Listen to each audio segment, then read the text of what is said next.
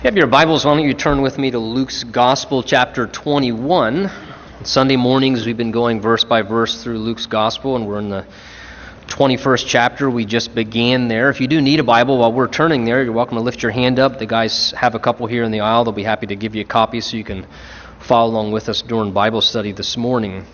And this morning, we're actually going to celebrate communion together as well. So what we'll do is uh, look into our study for a little while, and then we'll stop the study a little bit short and enter back into worship and celebrate the Lord's Supper together. This morning we're going to look at Luke twenty-one, uh, beginning in verse twelve, and then go down through verse twenty-four.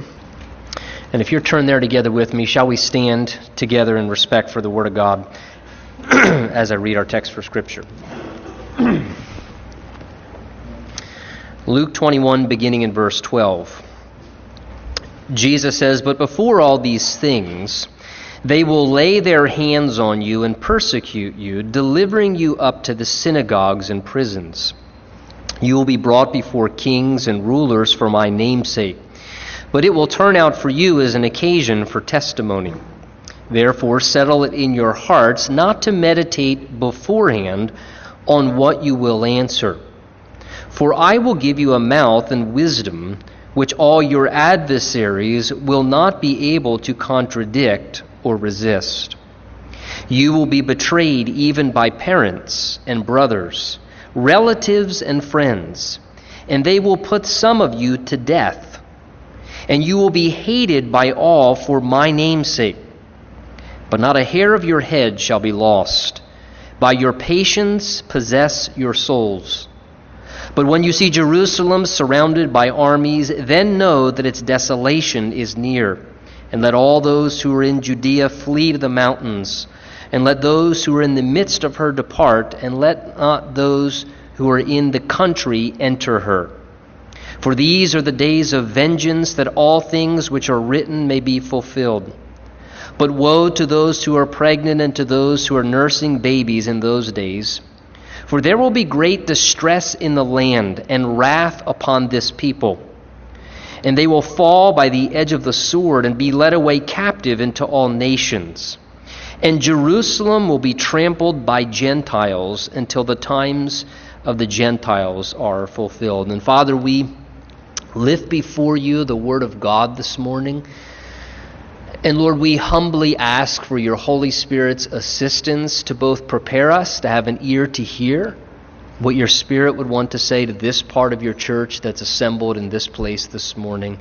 And that, Lord, we wouldn't hear wise or persuasive words of a man, but that we would each this morning experience that demonstration of your Spirit and power, taking the Word of God and making it alive and personal to each one of our hearts. Lord, bless your Word. You know what we need and exactly what we're asking.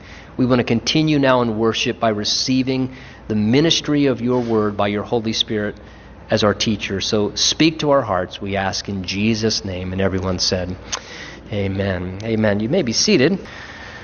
You know, is it possible that as a Christian, it could actually be God's will for us to suffer, that life wouldn't be easy, that our times would be difficult, and that by God's design, it's intended for us to suffer, to be mistreated, to go through hardships and difficulties? Well, I think in some ways that depends upon whether or not we want, at least for us this morning, American Christianity, or we want biblical Christianity. American Christianity would probably convey to us, absolutely not. We should be healthy, wealthy, we should be prosperous and comfortable, and, and by all means, isn't that a part of the American dream, and somehow God's dream too, because he's blessed our great and wonderful nation. But yet biblical Christianity tells us really something different. In fact, listen to this verse from First Peter chapter four, verse nineteen. It says, "Therefore let those who suffer according to the will of God commit their souls to him in doing good as to a faithful creator." Peter says just prior to that in verse sixteen, "Yes, if anyone suffers as a Christian, let him not be ashamed, but let him glorify God in this matter." In what matter? In the matter of suffering. and of suffering, particularly as a Christian. So the Bible tells us in two places there in First Peter, a letter written to suffering Christians. And if you find yourself in that place, that's a great letter to read, First Peter, because First Peter is written to suffering believers. It tells us there that we can suffer according to the will of God, that it is the will of God actually to suffer at times as even one of God's children, and that we as Christians, when we do suffer, it says that we should commit ourselves to the Lord and that we should seek to glorify God even in the matter of our own suffering. Well, really, that's what Jesus is addressing, if you notice in our reading this morning. He's talking to the disciples in this teaching, and he's talking to them about suffering. And again, so important for us because, again, this American concept that we have, especially in the culture that we live in, everything in our natural humanity grates against the reality that it could possibly be, at times, God's will for us to suffer. Tragically, there are some who teach heretical doctrines that the Christian shouldn't suffer and that it's not God's will and we're in sin and have a lack of faith if we do suffer. And sadly, these things press upon us and they cause us to have a wrong concept, that it actually could possibly be part of God's design for us to go through difficulty or hardship or struggles in some ways. You know, uh, we wouldn't admit it, but quite honestly, there were some of you this morning that as you came in here and realized, oh, great, we're in the gym with metal chairs. Oh, this can't be God's will. Now, I didn't meet in here purposely for the sense of trying to create an object lesson for a passage like this. I met in here, quite honestly, because I was an usher for many years at Calvary Chapel of Vineland, and because we're sharing communion, it's a lot more practical to distribute the elements with you sitting like this than the way we typically are in the nice, comfortable auditorium with padded chairs when you guys leave like ten seats in between you so that you can spread out like typically we like to do. We're Americans, you know, we like our space, whether it's real estate or Uh, sanctuary seating. So, but it's much more practical to pass the elements up and down the aisle. So you're suffering this morning for Jesus' sake, for sharing communion together. I just am sorry for that. But uh, again, we're like that, you know. And, and this morning it seems Jesus really hones in on that. Again, Jesus at this point we know is in the middle of his teaching, often called the Olivet Discourse. The second longest teaching of Jesus we have after the Sermon on the Mount. And it was given during the last few days of Jesus' earthly life, prior to his crucifixion. It was prompted, remember, this teaching we're looking at in Luke twenty-one, also recorded in Matthew twenty-four and Mark chapter thirteen. The Olivet Discourse prompted the teaching because of events that happened between Jesus and his disciples. Remember, Jesus is in the temple area, and as he's there with the disciples, it says they began to point out to Jesus, remember, the significant and incredible structure there of the temple itself. It was magnificent. The splendor of the temple structure was really astonishing to behold. And remember, we're told that Jesus' disciples, they were drawing his attention to the temple, saying, "Master, did you see the temple?" And again, not that he didn't, but the idea is, did you really take notice of how beautiful and incredible this facility is and how wonderful it appears? And again, it says they said in Luke twenty-one, verse seven, how it was adorned with such beautiful stones and costly donations. And it was indeed, as we talked about last week, if you weren't here in our study, it was indeed an incredible, incredible temple that was built. Beautiful, huge stones, white limestone, overlaid with gold. I mean, this thing was an incredible, gorgeous facility. And they were quite impressed, as most people are, with this amazing temple structure. And they were drawing Jesus' attention to it. At which point, remember, Jesus then declared the second time that that temple and the house of God would be dismantled and destroyed. Remember, he said to them there, in verse six, the days will come in which not one stone shall be left upon another that shall not be thrown down. So Jesus said, what you are so incredibly impressed with and enamored by, Jesus says, has no lasting value.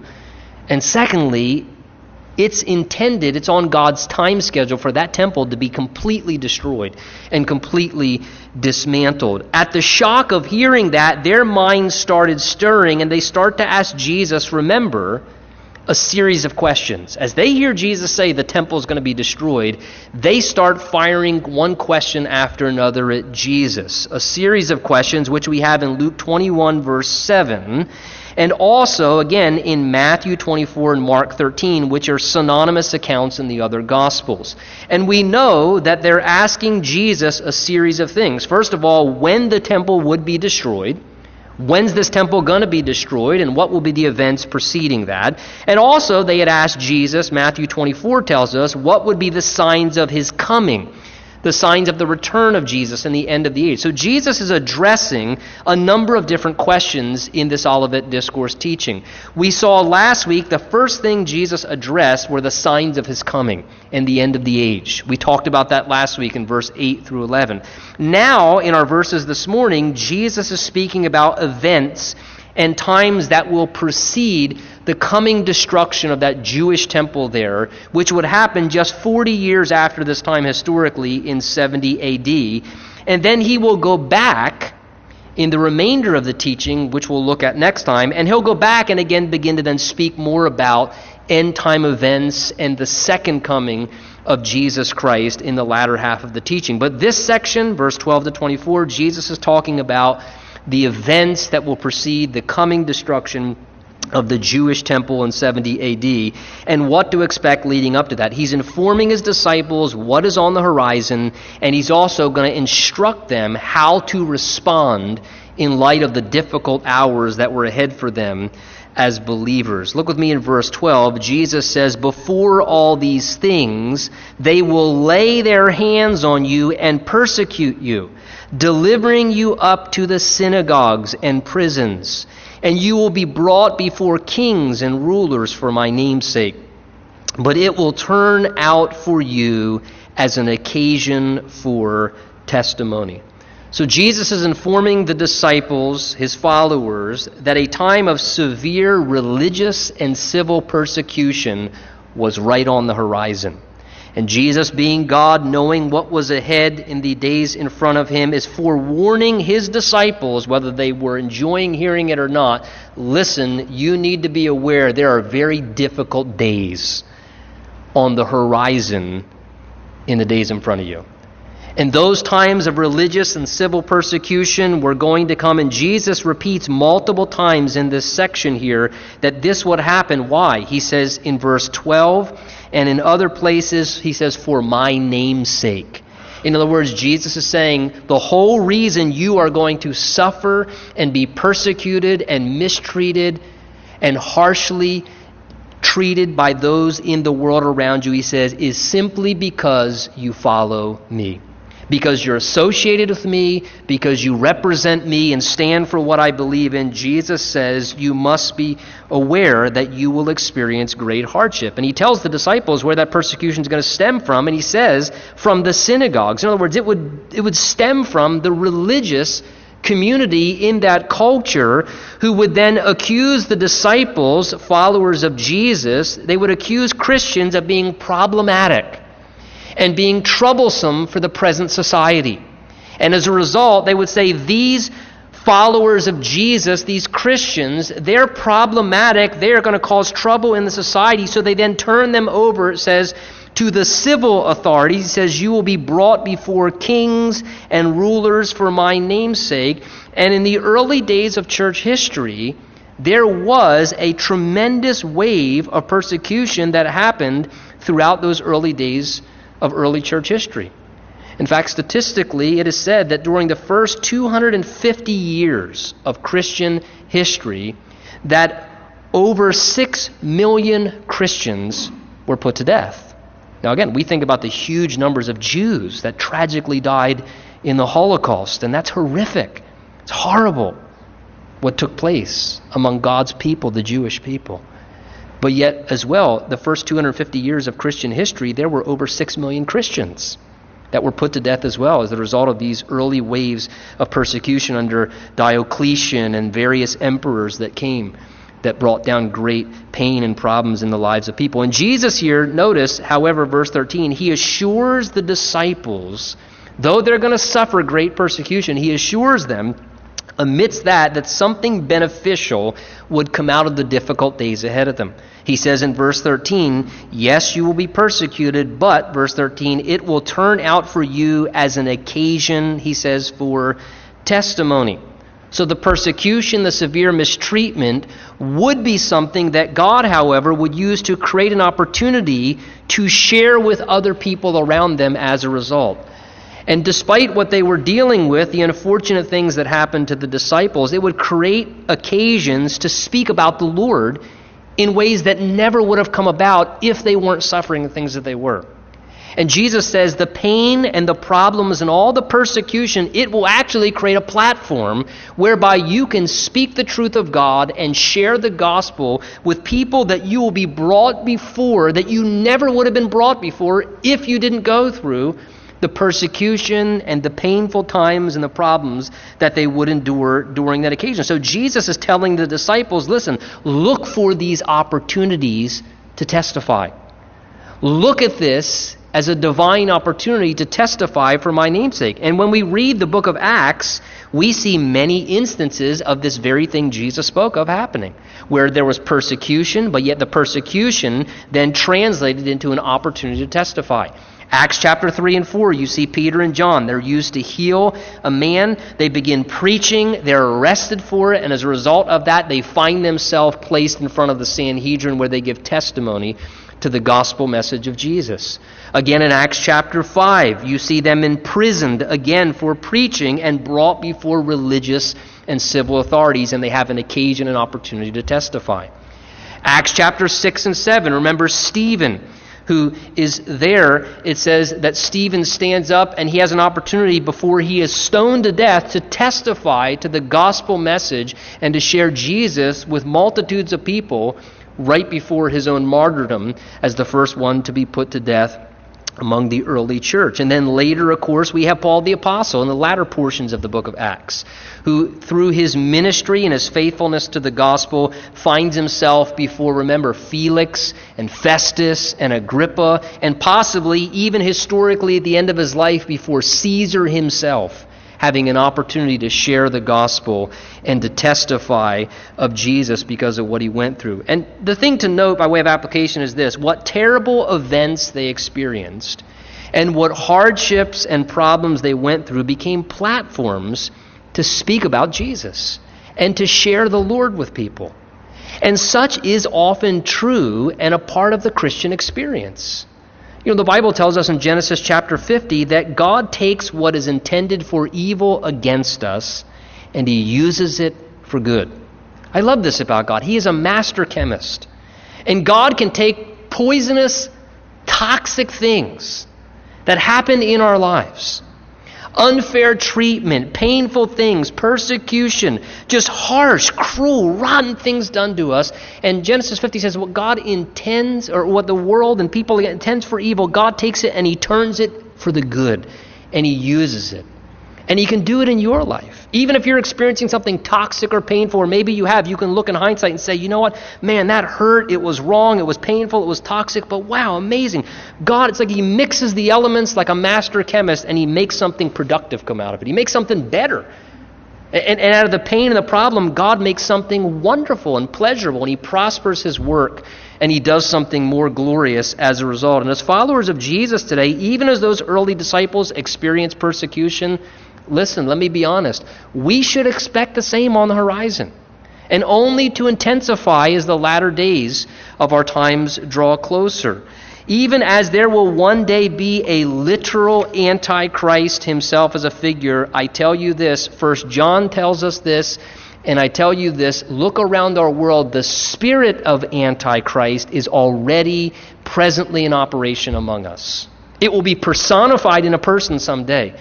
But the spirit of Antichrist is already at work. There is a growing animosity towards believers in Jesus Christ.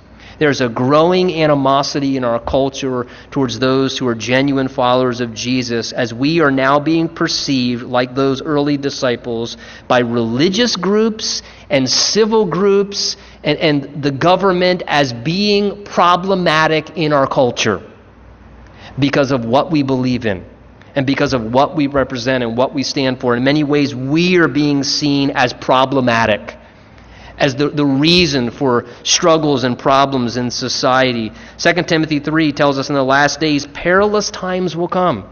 And one of the things mentioned, it says, yes, and all who desire to live godly in Christ Jesus will suffer persecution. Yet Jesus says, listen, don't get angry and react angrily. Respond wisely. In tough times, look for opportunities to share Jesus. Take Jesus at his word and believe that he can use it as a platform to testify about him and others. When you endure misfortune, hardship, mistreatment, problems, again, recognize you're getting at times put before people, and the limelight and the spotlight is on you, and you have a chance to talk to people that maybe you never would have had the chance to talk to. You know, I know people, maybe, you know, health issues, and, and, and it's almost as if God allows sickness and suffering in their life to be a platform to witness to doctors and nurses and, and people that they might not ever be put before unless they were in that sickness. And yet it becomes a platform to testify about Jesus because that doctor or that nurse sees something different in that patient than they see in most of the other hundreds of patients that come through their door. God is a way of doing this. And Jesus says, look, persecution's coming. It's an opportunity to testify. Don't worry, something good will come out of it. But he says, verse thirteen or verse fourteen, therefore settle it in your hearts not to meditate beforehand on what you will answer. For I will give you, he says, a mouth and wisdom which all your adversaries will not be able to contradict or resist. So Jesus says, you're going to be persecuted, brought before kings and authorities. You're going to be on trial for your representation of Jesus, he tells the disciples. And their minds are going, oh my goodness, well then maybe we should go out and find some Christian attorneys and get some defense speeches ready. And so we can really make sure that we, and Jesus says, no, no, no, you don't have to prepare speeches or defense statements. You don't have to be alarmed. You don't have to be worried. Yes, difficult days are ahead. But Jesus tells the disciples not to live fearfully or anxious or stressed out over these things day by day, even though they are on the horizon. Why? Well, I'll tell you one reason why. Because to Jesus, a stressed out and anxious believer is a poor testimony.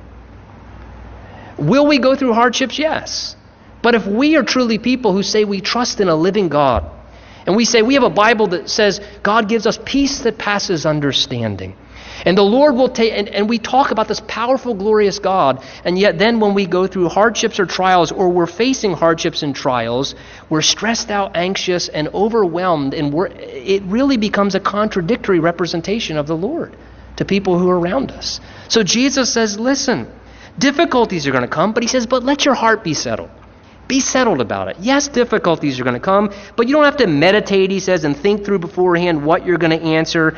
Verse fifteen, he says, listen, I'll give you a mouth and wisdom which all your adversaries, they won't be able to contradict or resist. He assures the disciples he, in the present hour that they need it, would give them the exact words to say when they're being challenged and when they're being assaulted and being attacked, that he by his Spirit would give wisdom to know exactly what words to speak. And again, we see that unfold repeatedly in the book of Acts. When Stephen was being assaulted verbally, Acts chapter six ten regarding Stephen says they were not able, when Stephen spoke, they were not able to resist the wisdom and the Spirit by which he spoke.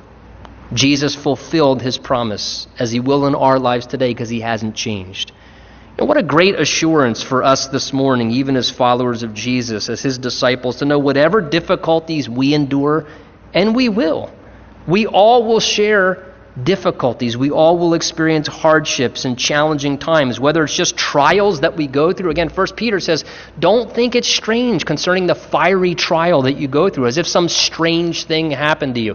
But isn't that interesting? The Holy Spirit tells us that, because when I go through anything, if I stub my toe, I just, something strange, what's wrong, God? Yeah, don't you love me? Yeah. And, and when we go through a difficult time, our mind and the devil assaults us with these thoughts. We think something's wrong because we're going through a hardship and we're going through a difficulty, as if somehow that's not even a part of just our regular everyday world. But yet to add on to that, Jesus says, as the result of being a follower, you are going to become a greater target for difficulties and problems and persecutions. and anti-Christian attitudes launched towards you. But Jesus says, as you go through difficulties, I will stand with you. And I'll speak things to you. And I'll give you things to speak when you need to share and to say things to those in relation. His living presence empowers us supernaturally in the most difficult hours. He stands with us like a good and a loving shepherd.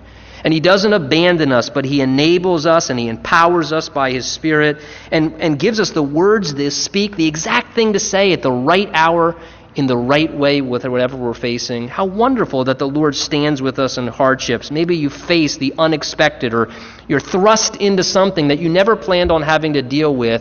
And, and, and what does Jesus do? You've experienced it if you're a Christian. You know it before. All of a sudden, these you know verses come to your mind, or the Holy Spirit gives you exactly what you need to say to some person who's being antagonistic or, or some situation you're facing. And the Holy Spirit, by Jesus' ministry, gives to you exactly what you need, and the Lord comes to your aid, comes to your defense, and he helps you to know what to say, how to deal with things. And it's just a wonderful ministry of our Lord, who's a good shepherd. Verse sixteen, he then goes on to say, and you will be betrayed even by parents and brothers and relatives and friends, and they will put some of you to death. So Jesus again forewarns the disciples that even some of their closest emotional relationships will end in painful betrayal.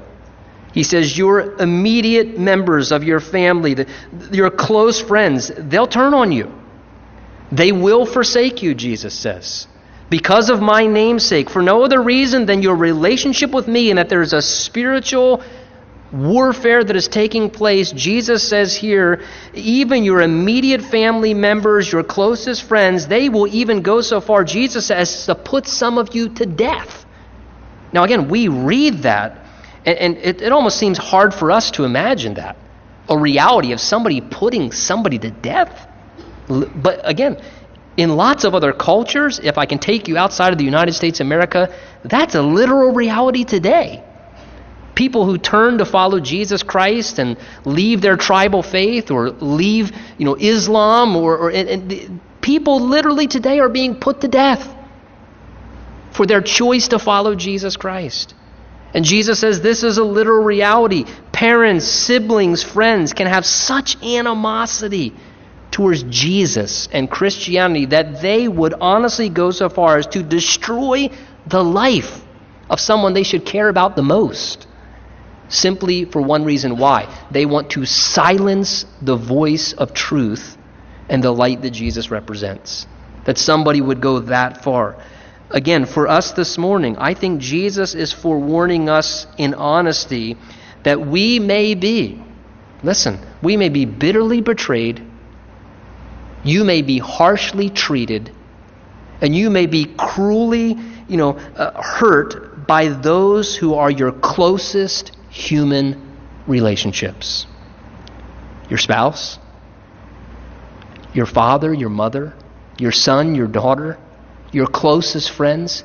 Those who are closest to you emotionally may very well be those who wound you the deepest for your choice to follow Jesus and your decision to walk closely with him. Perhaps you're here this morning, some of you, and you have experienced that reality. That painful process of being deeply wounded by those closest to you in your natural relations because you want to follow Jesus.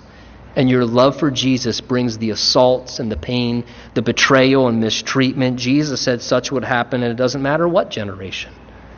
It tells us in Micah chapter seven, a man's enemies are the men of his own household. He says, therefore I will look to the Lord and wait for the God of my salvation, and my God will hear me. Jesus says even the closest relationships can become bitter, painful betrayals. In verse seventeen, it's almost as if he goes another level. He says, and you will be hated by all for my name's sake. Again, Jesus shares hard to swallow realities, but he's conveying the truth to his disciples, contrary to what they probably wanted to hear, and we would too. He says, listen, I can't tell you what you want to hear. I have to tell you what you need to hear. And that is, he says, you will be hated by all for my namesake. Oftentimes, following Jesus will bring challenges into your life. Being a disciple of the Lord will bring at times severe disapproval and harsh mistreatment. Jesus said in John fifteen, if the world hates you, you know that it hated me before it hated you. If you were of the world, the world would love you as its own. Yet because you're not of the world, but I chose you out of the world, therefore the world hates you. And Jesus said, a servant's not above his master. They hated me, they will hate you. Well, that sounds encouraging, doesn't it? But Jesus says, I can't tell you what you want to hear. I have to tell you what you need to hear. Because that's what love does. It speaks the truth. And Jesus says this will be a reality. Acts chapter five, it says they were beaten because of preaching Jesus. And it goes so far to say, and they rejoiced that they were worthy to suffer for his name's sake. God help me to be able to do that someday. Praise the Lord, somebody just really treated me mean. I'm so thankful. That, it says they did that because they just realized that this is, this is part of the Christian walk. You know, this shows me something, again, that as a disciple of Jesus, we must realize and we must accept that part of our walk with the Lord and our commitment to Jesus Christ is being willing to accept mistreatment for our faith, harsh judgment, severe and unkind things being done to us, that following Jesus will bring challenges, it will bring problems, it will bring difficulties into your life. I bet if you're not a Christian, you can't wait to get saved this morning. Right? But see, that's the truth. Christianity is not, oh, follow Jesus and you'll get rich and everything will be wonderful. When I started following Jesus, things that my life got more challenging. Lots of dimensions of my life became wonderful. I had peace inside. And I wasn't in bondage to drugs and alcohol and promiscuity and all kinds of foolish and stupid things that I was doing. And I have a freedom internally, but I'll take peace internally in the forgiveness of my sins and the hope of eternal life over everybody liking me in the world any day. Because see, to follow Jesus is not for people who have to be popular. If you need the acceptance of people in your life and you need to be popular, you're going to struggle following Jesus. It's just the reality. You're going to struggle coming to Jesus, and if that's your struggle, you're going to struggle faithfully following Jesus. Jesus says such things will happen. Philippians one twenty-nine says it has been granted to you on behalf of Christ not only to believe on him, but also to suffer for his name's sake. This is what Jesus is referring to. And then instructing relation to that, he says, verse eighteen, but not a hair of your head shall be lost, and by your patience possess your souls. So the disciples were going to go through difficult days ahead and severe persecution in the decades in front of them. But Jesus assures them now in verse eighteen and nineteen here that despite what they have to endure, that they were secure eternally. And that they had a hope that was beyond this world, that nobody could snatch away. There was a way more valuable possession. Jesus had the power to preserve them. to preserve them and to keep them, so they didn't have to fear about loss. That's what he means when he says, not a hair of your head shall be lost. It's an idiomatic way of Jesus just saying, listen, ultimately they really cannot do you any harm. Even if they put you to death, you really will not suffer any loss ultimately. Jesus said, don't be afraid of who can kill the body. Be afraid of who can destroy the soul and cast it into hell, Jesus said. And Jesus said, even if they put you to death, you'll experience resurrection. Your hope is eternal. You really can't lose anything, not even a hair of your head, Jesus says. They can't take anything away from you. His encouragement, verse nineteen, he says, is by your patience possess your soul. Again, he's talking about the soul. Again, the soul is that immaterial part of us. The soul is not what is physical. It's, it's what's the inner man. It's the part of us that's eternal and lasting. Many times the word soul is used in the Bible to refer to one's mind or conscience, their will and their emotions. Sometimes it's even used interchangeably with our spirit. Again, the eternal part of us. The part of us that's not physical, but the part that will last forever, your inner person. And Jesus is telling a suffering believer how to be sustained during great trial and pain and difficulty. How to be sustained? He says, by your patience, possess, uphold, he says, your soul. That word patient there in the Greek literally means to stay under or to bear up and remain steadfast while being under pressure. To bear up, to bear up under pressure while you're under pressure. To remain faithful and not to crumble or to run off even when the heat and the heavy weight of pressure is upon you. Jesus says, listen, when you're dealing with adversity, there's a part of the Christian life where you have to resolve in faith to remain patient and to bear up under it gracefully and to trust the Lord and to look to Him for the strength and the help and the assistance that you need, and to bear up gracefully, waiting on Him. Psalm thirty-seven says, rest in the Lord and wait patiently for Him. And Jesus says, by doing this, you'll possess your soul. In other words, by doing this, Jesus says, you'll retain control of your soul internally. You won't fall apart at the seams.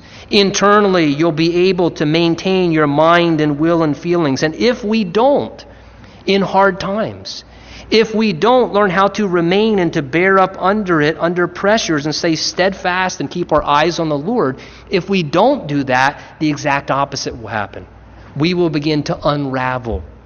We'll begin to go through difficulties, and we'll get anxious and angry or depressed, and you'll lose sight of the Lord, and then you'll start to react in unhealthy ways to the hardships that you're going through. And you'll find yourself instead losing your mind, or getting stressed out or anxious or depressed and struggling spiritually and mentally and emotionally in every way. And Jesus says, that's not my intention.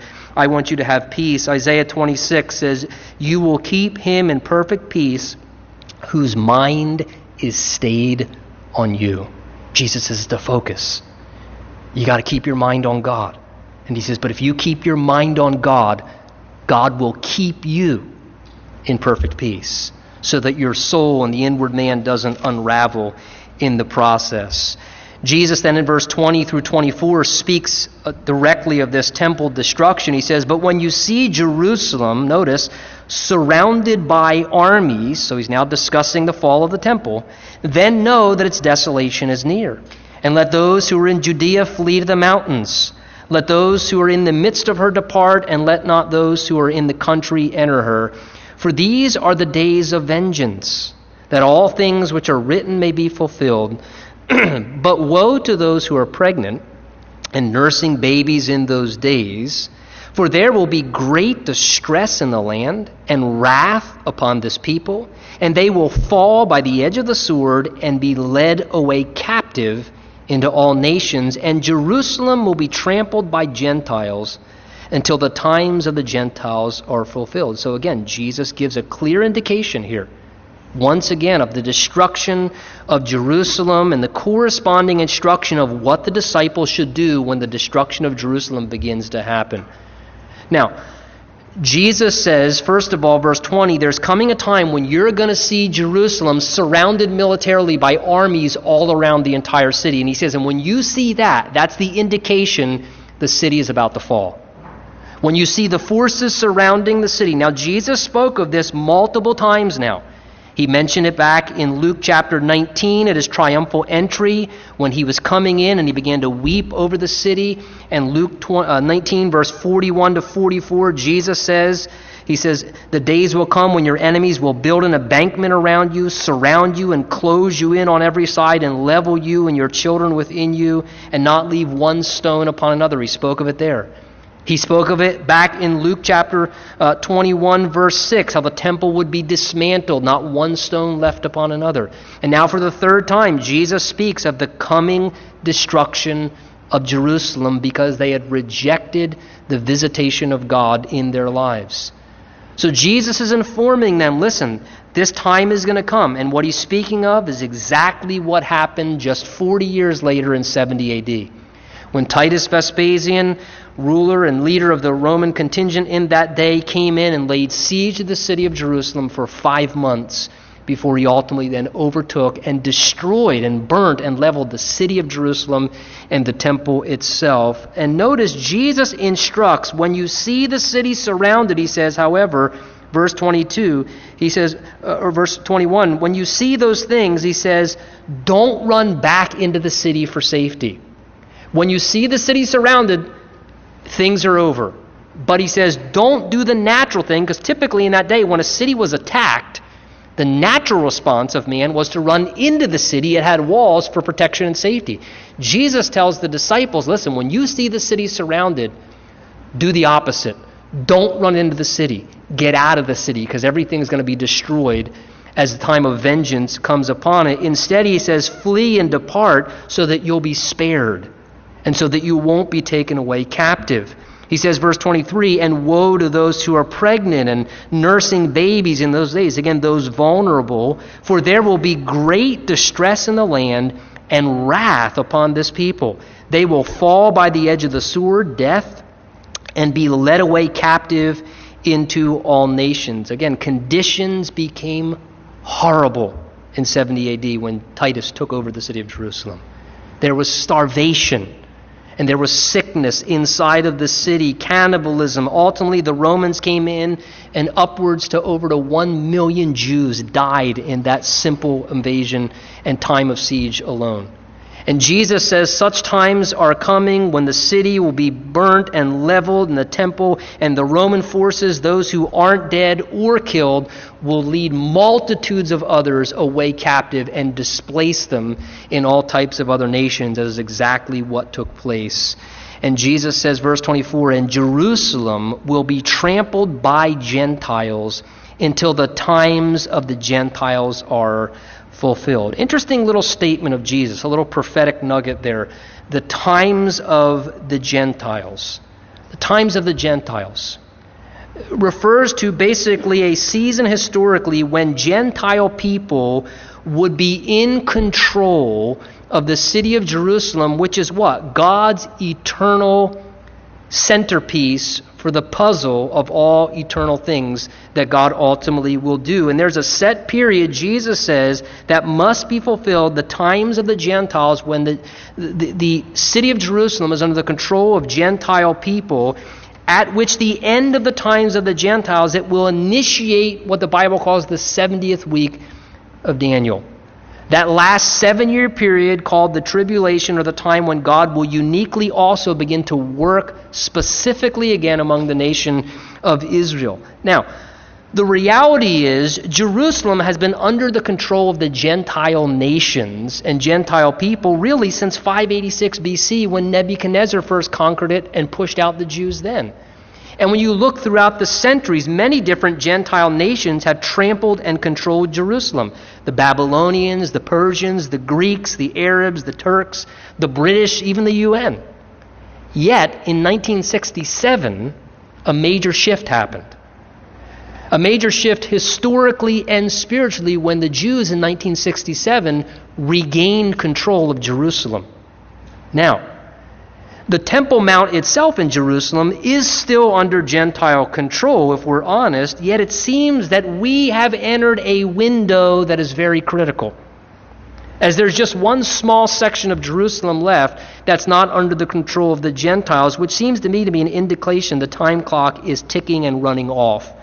I don't believe we're quite at the end of the times of the Gentiles, but we are extremely, extremely close. And this is an integral part which launches a new day on the horizon. Now,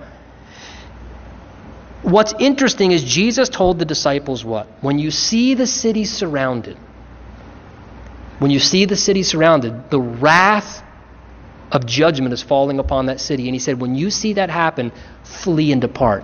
Historically, we know that's exactly what many of the disciples and Christians did. They took the word of Jesus at face value, and as a result, when they saw the city surrounded, they fled, and they did not lose their lives, and they did not enter into captivity. Why? Because they believed and obeyed the word of Jesus. Those who didn't stood in the city and experienced death and the wrath of judgment upon them. How fitting is that? As we consider those who believed and obeyed Jesus escaped, those who did not believe Jesus and his word found themselves under the judgment that came. That is so fitting because our world is scheduled for judgment. And those who believe the word of Jesus, he's told us the way of escape. Jesus said, "For God so loved the world that he gave his only begotten Son, so that whoever believes in him shall not perish, but have everlasting life." And he said, God didn't send his Son into the world to condemn the world, but that the world might be saved through him. That's what we celebrate in communion. We celebrate that Jesus suffered for us so that we can escape the wrath of sin and judgment that really is due to us, because it's through Jesus that we're delivered from the wrath to come. Shall we bow our heads and pray, and we'll turn our hearts back in song to the Lord as we prepare to celebrate communion. Father, thank you for your word and for how it speaks into our lives. And Lord, we ask that by your Holy Spirit, you would help the things that we've learned to speak to us in deeper ways. And that, Lord, it, in this very hour would be an opportunity where we might appreciate again, Jesus, what you've done for us. That though we may suffer some in this life, that we don't have to suffer eternally. Thank you for taking the wrath of God away from us by our simple faith in what you have done for us upon the cross of Calvary. Lord, lead us as we celebrate communion, we ask. And we pray you'd bless the remainder of our time and worship together in Jesus' name. Amen. Amen.